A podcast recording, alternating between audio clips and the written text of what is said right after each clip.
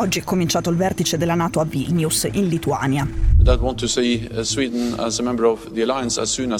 È un momento importante per l'Alleanza Atlantica per tante ragioni, ma a noi ne interessa una in particolare. La decisione di Joe Biden di spedire bombe a grappolo a Kiev ha fatto discutere gli americani con gli alleati europei e ha causato la spaccatura più vistosa che ci sia stata in 16 mesi di guerra sul tema aiuti militari all'Ucraina. Negli ultimi giorni si è parlato moltissimo di bombe a grappolo, ma dal dibattito su questo tipo di munizioni spesso sono spariti alcuni dettagli, il contesto, le differenze tra questo caso e quelli del passato. Se ne è parlato forse in modo un po' astratto. Proviamo a entrare nello specifico.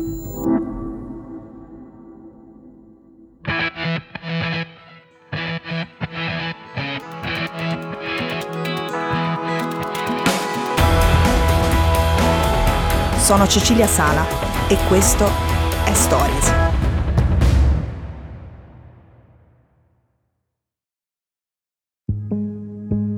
Bombe a grappolo cluster bombs sono un missile con dentro tante piccole munizioni che vengono liberate nell'aria e poi si sparpagliano a terra. Non tutte le piccole bombe esplodono subito e 123 paesi, tra cui il nostro, le bandiscono per questo. Restano sul terreno per molto tempo e c'è il rischio che a calpestare le piccole bombe siano i civili.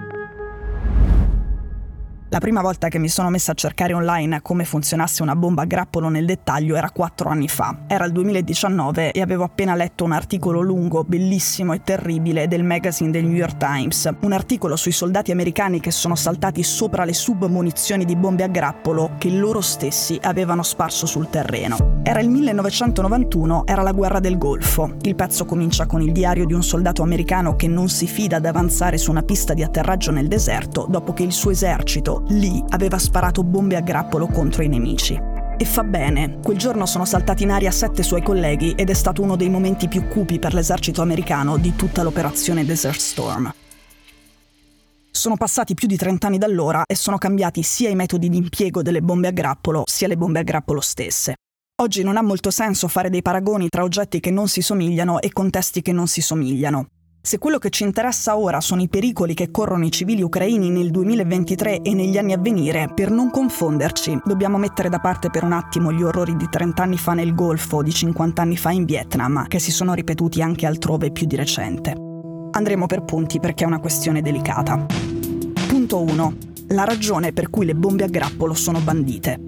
Partiamo da un esempio. La Russia usa bombe a grappolo in Ucraina da quando è cominciata l'invasione su larga scala 16 mesi fa. Secondo alcune fonti in realtà da 9 anni, da quando è cominciata la guerra in Donbass, ma sicuramente lo fa oggi e con maggiore intensità. Queste bombe sono vecchie e le loro submunizioni, cioè le decine di bombe più piccole che ogni missile sprigiona, hanno una probabilità molto alta, intorno al 40%, di non esplodere subito significa che quasi la metà non colpisce il bersaglio militare contro cui è stata lanciata, ma resta sul terreno a lungo e quindi è un potenziale pericolo per la popolazione. Le cluster bomb americane più moderne che Kiev chiede a Washington da mesi hanno una probabilità di non esplodere molto diversa, del 2,35%. Il Pentagono non ha detto quale tipologia in particolare fornirà all'Ucraina, ma ha garantito che spedirà a Kiev soltanto le più moderne. Ora, la ragione per cui le cluster bomb sono bandite da alcuni paesi è perché non tutte esplodono. È evidente che più la percentuale di casi in cui ciò avviene, cioè non esplodono, si avvicina allo zero, meno è giustificato fare una differenza tra queste munizioni e altre che non sono bandite. Questo non significa che le bombe a grappolo non siano più spaventose, ma quanto siano orribili, quanto siano pericolose per i civili, si misura guardando a questa percentuale.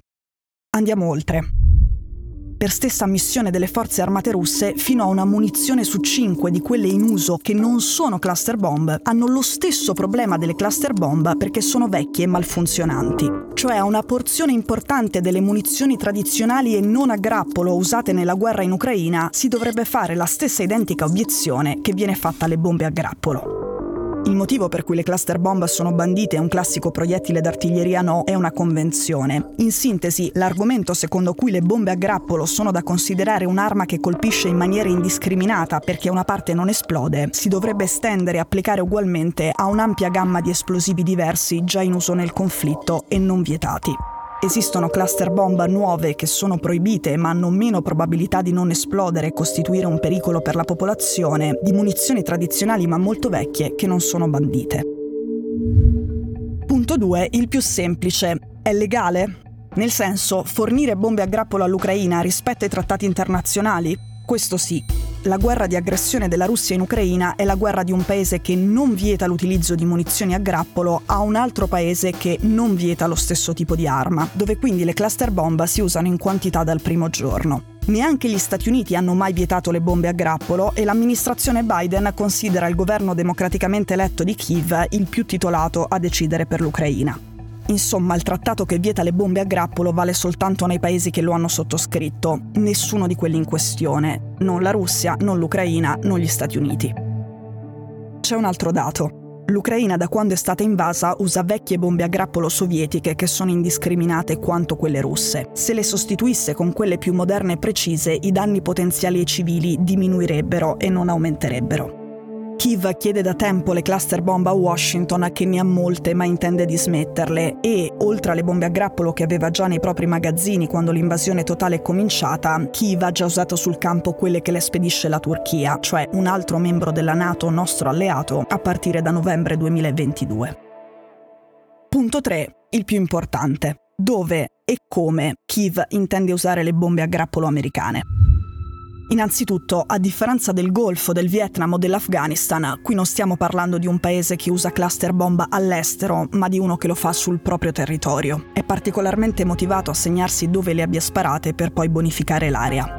L'esercito ucraino in questo momento è in questa situazione. Sta tentando una controffensiva ma si trova di fronte trincee, ostacoli, postazioni di tiro e campi minati profondi 34 km che i russi hanno costruito per mesi. È in questo spazio, temporaneamente sigillato e interdetto ai civili, che l'esercito ucraino vuole sparare le nuove bombe a grappolo.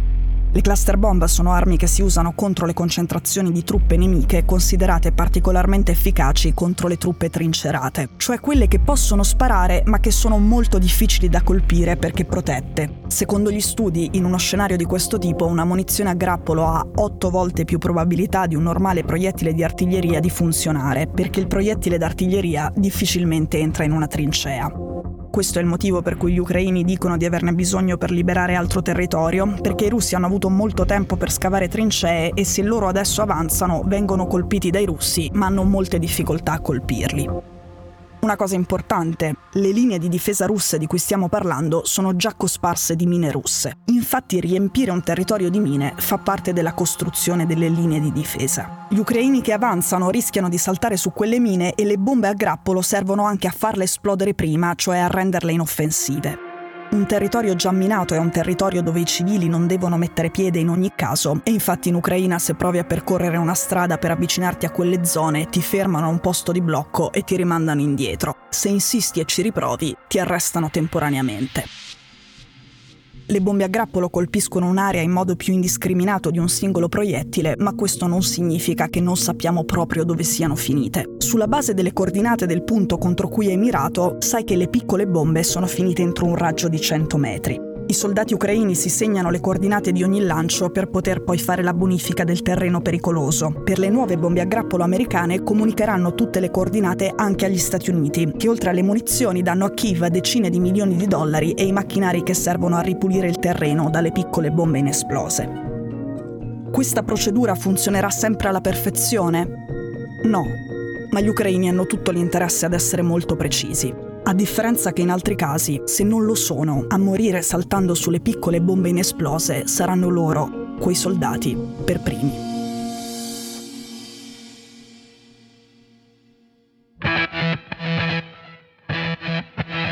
Stories è un podcast di Cora News prodotto da Cora Media. È scritto da Cecilia Sala. La cura editoriale è di Francesca Milano. In redazione Simone Pieranni. La sigla e la supervisione del suono e della musica sono di Luca Micheli.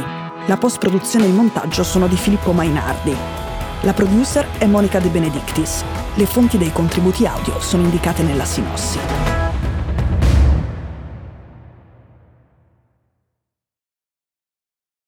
Questo episodio è stato prodotto e sviluppato insieme a Spotify Studios.